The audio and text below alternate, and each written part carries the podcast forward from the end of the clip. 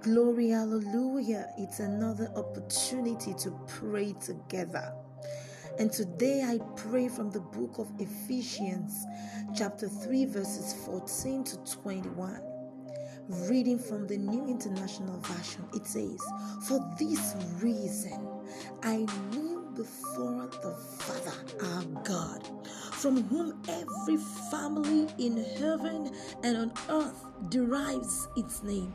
I pray that out of his glorious riches, he may strengthen you with power through his spirit in your inner being, so that Christ may dwell in your hearts through faith. And I pray that you, being rooted and established in love, may have power together with all the Lord's holy people to grasp how wide and long and high and deep is the love of Christ.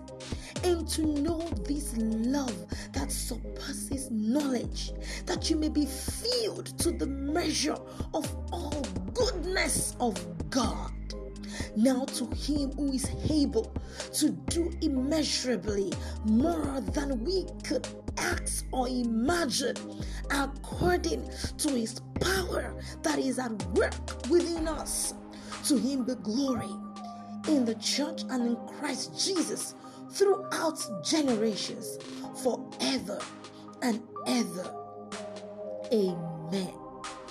I just sum up this prayer with this sentence The Lord will teach you how to live your life. He loves us so much. He didn't ask for anything when we love when he loved us. The Bible says while we were yet sinners Christ died for us. But his love has a purpose. His love is an attraction, is to attract us to himself.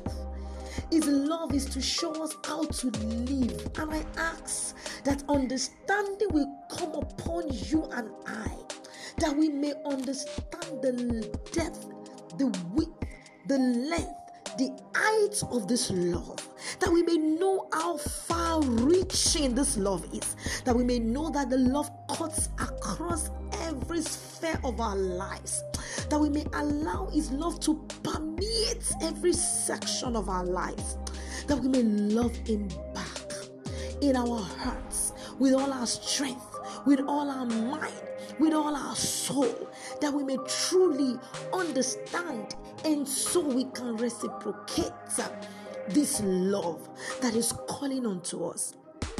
So I pray for you the grace to live your life, to fulfill purpose.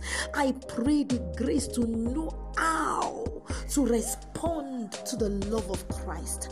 I ask this even for myself, oh God, because if we do not understand, we cannot know how to live. Lord, teach us how to respond to you each in each section, sector, and segment of our lives, oh God. We want to live for you. Help us. How can I comprehend what your love means to me? How can I express what your love is to me? How can I, Lord, tell me, how can I? How can I? Oh, how can I? Cause your love is so deep, deeper than my heart could see, higher than my tooth could reach. How can I, Lord, tell me, how can I, how can I express what your love is to me? Lord, help me to live for you. Oh, I want to live for you. Help me to love you with my every prayer. I'm in all that you've given me my heart, my soul, my body. I want to give it all back to you. Lord, help me to live for you. Help me, Lord, teach me, show me, oh, how can I, how can I, Lord, I want you to know how much I love you. Lord, I love you, and I know that much more than I know you love me too. I just wanted to live for you. I just want to live my life for you. Show me how, Lord, show me how to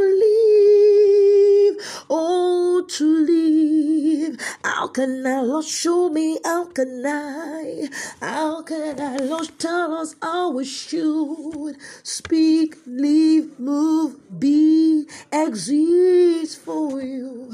And I pray that His grace will come mightily upon each and every one of us who will not commit errors. Father, give us the strength to match up our life with the level of grace you have released, oh God. We cannot just keep accept, we cannot just keep partaking of your love and your grace and living our lives anyhow, Lord. No, no, no because you've loved us so much. We want to respond as we ought to. Lord, help us to see your love and to understand it and to live our lives in response to your love. Help me, Lord. Help me, Lord. Help me, Lord. Not to just live by myself, not to take your love for granted. Every opportunity, every resource of patience, of time, of things that you have given me, Lord, I receive grace to respond to your love, to live my life in response to your love. Show me how, oh God, in my daily living, show me how best to respond to you, oh God.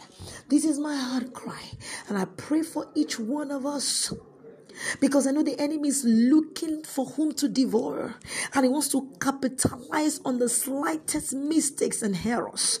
And when I declare in the name of Jesus that you are immune to this. I declare in the name of Jesus that you see clarity of what to do how to respond to this love.